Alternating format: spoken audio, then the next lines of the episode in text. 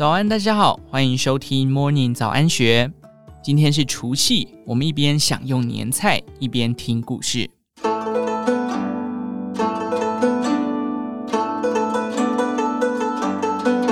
过年围炉，阖家团圆吃好料，满桌的年菜，道道山珍海味。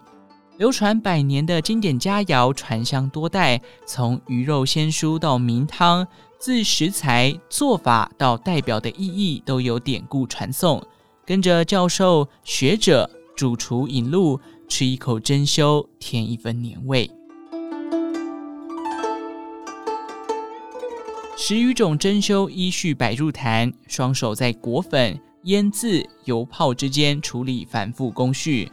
一道香气饱满的佛跳墙上围炉桌，一整年的平安富贵，仿佛就这么跟着满坛香气在屋里散播福气。农来餐厅行政主厨黄锦龙说：“过年的菜要丰富，佛跳墙什么料都有，立于年菜不败之地。一道菜入舌的不抢味，口感还能铺层次。”在脉络一致、固守本味之间，食材还得各司其职，展现自有个性，才能越吃越有滋味。这道经典菜相传来自上百年的菜谱。黄锦龙曾造访研发者郑春发于中国福州创办的聚春园餐厅，一解其身世之谜。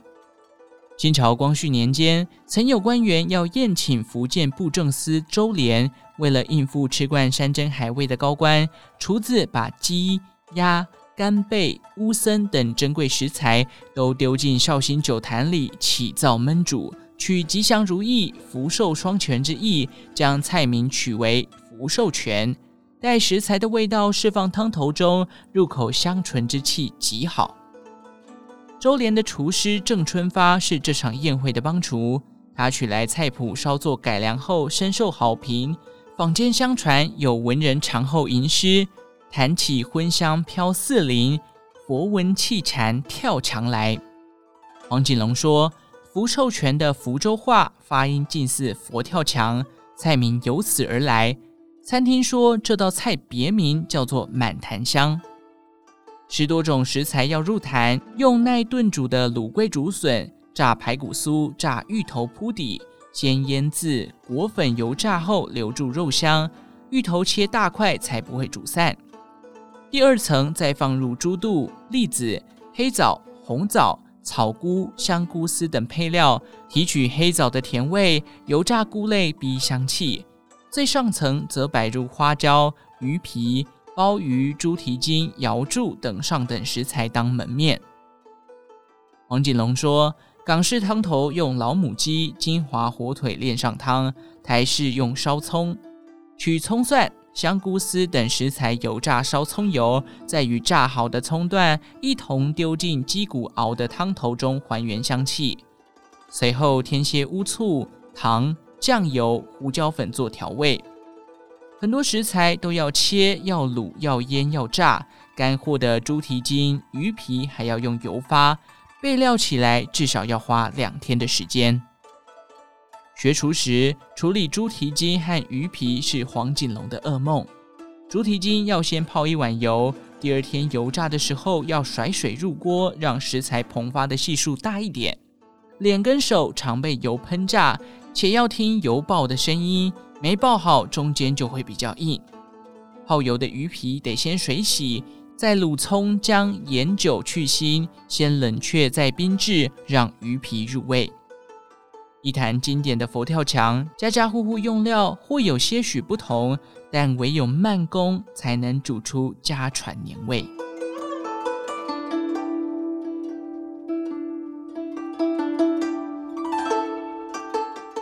台湾各地对于长年菜的认知有所不同。据常年研究台湾菜历史的陈玉珍教授观察，以嘉义为分界点，北中与东部称芥菜为常年菜，但从台南以南至高雄、屏东，则多选用菠菜为主。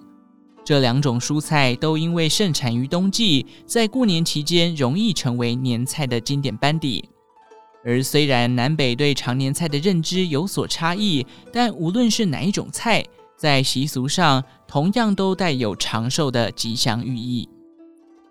芥菜又名挂菜，也有隔年菜之称。据台湾省通志农业篇记载，芥菜为正式时期由汉人移民引进的蔬菜之一。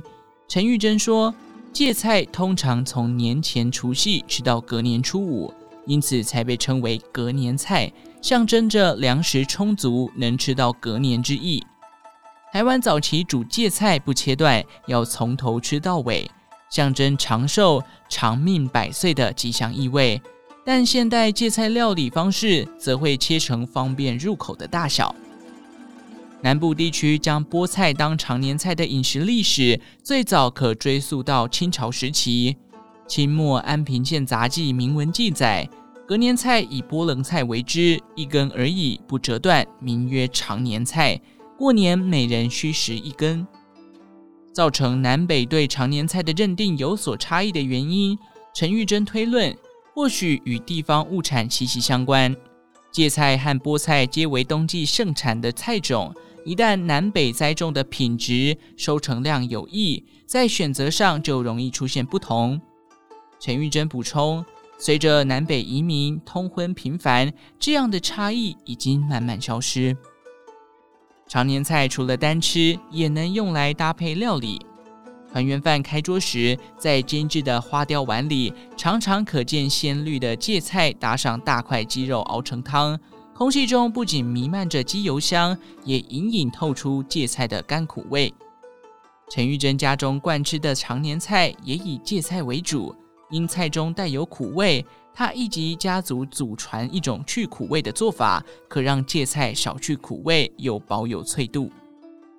他的母亲会将芥菜穿烫，用冷水冷却后，再用新鲜老母鸡或猪大骨烹煮成高汤，让芥菜借着吸收肉类所释放出来的油脂，去除原有的涩感，引出菜的甘甜美味。炖煮时间越长，汤头越甘醇。这款祖传秘制汤头还会放少许米酒、香菇、姜片去腥提味，更讲究一些则会运用蛤蜊、干贝、鱼干或虾头等鲜味食材入汤，借以平衡芥菜的苦味；或是加入少许的糖、红枣，以淡淡的甜味练出汤头的层次感，注入苦尽甘来的寓意，烹调出年节不可缺少的老滋味。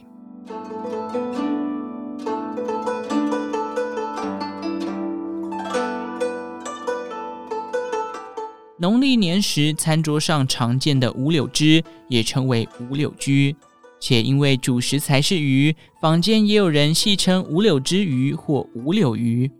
从高雄餐旅大学退休，开设思想起文化厨院课程，推广台菜的杨昭锦说：“台湾菜中的大菜多半是应应节庆，过节时会拜拜，用鸡鱼肉三牲。”而五柳枝这道菜，就是将拜拜完后的鱼再复热加工衍生而出。五柳枝的典故与由来众说纷纭。杨昭景觉得较为可靠的一说，来自于唐代诗人杜甫。据传当年安史之乱，杜甫漂泊到四川，某日有人致赠杜甫河鲜。当时杜甫的做法应该只是将鱼水煮，而四川菜重辛香料，调味可能是带辣的。杜甫因为敬仰五柳先生陶渊明，于是以五柳为此菜命名。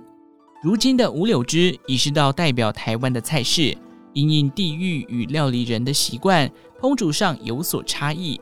杨昭景也提到，既名为五柳，一定要用五种配料：香菇、笋、红萝卜等，也有使用金针菇，甚至不仅素菜，偶尔也会用上肉条，且必定要讲究颜色。红、黄、白、绿、黑都应该要有。杨昭锦说：“但是我觉得不要用酸笋，只能用新鲜笋子，保有清甜，而不要发酵笋的酸韵。且柳条讲究刀工，该有的宽度或厚度要有。至于调味，味道是糖醋，酸大过于甜。台湾北部用糖与醋，而醋必须是乌醋，乌醋比白醋更有风味，酸度也温和。”台湾南部喜欢再加番茄酱，可添韵味，也让酱汁染入红色，不至于暗淡。但是用量不能多。搭配的鱼种端看个人，高级一点，有人用俗称黑家网的黑喉，想取材方便就选用鲈鱼，丰俭由人。甚至也会因地制宜，例如台南人会用虱目鱼，坊间常见的则是无锅鱼。其实若仔细考量，炸过的吴锅鱼口感不优，并不适合用来这道菜。烹调上，因为台湾早期物资较缺乏，舍不得用油，于是也有人以油煎，直到近期才采油炸。可见台湾美食文化与时俱进所带来的改变。杨昭景自家过年，餐桌上的其中一道年菜就是五柳枝。他喜欢每一年都以不同的鱼种试做。这一次，他选择高雄林园当地业者引海水于室内养殖的龙虎斑，肉质细腻鲜嫩，先以酒、葱、姜、蛋黄等将鱼腌过，再拍粉油炸，搭配五柳配料酱汁，吃起来酸韵浓厚，而后又有鲜与甜。风味富有层次，外观也澎湃大气。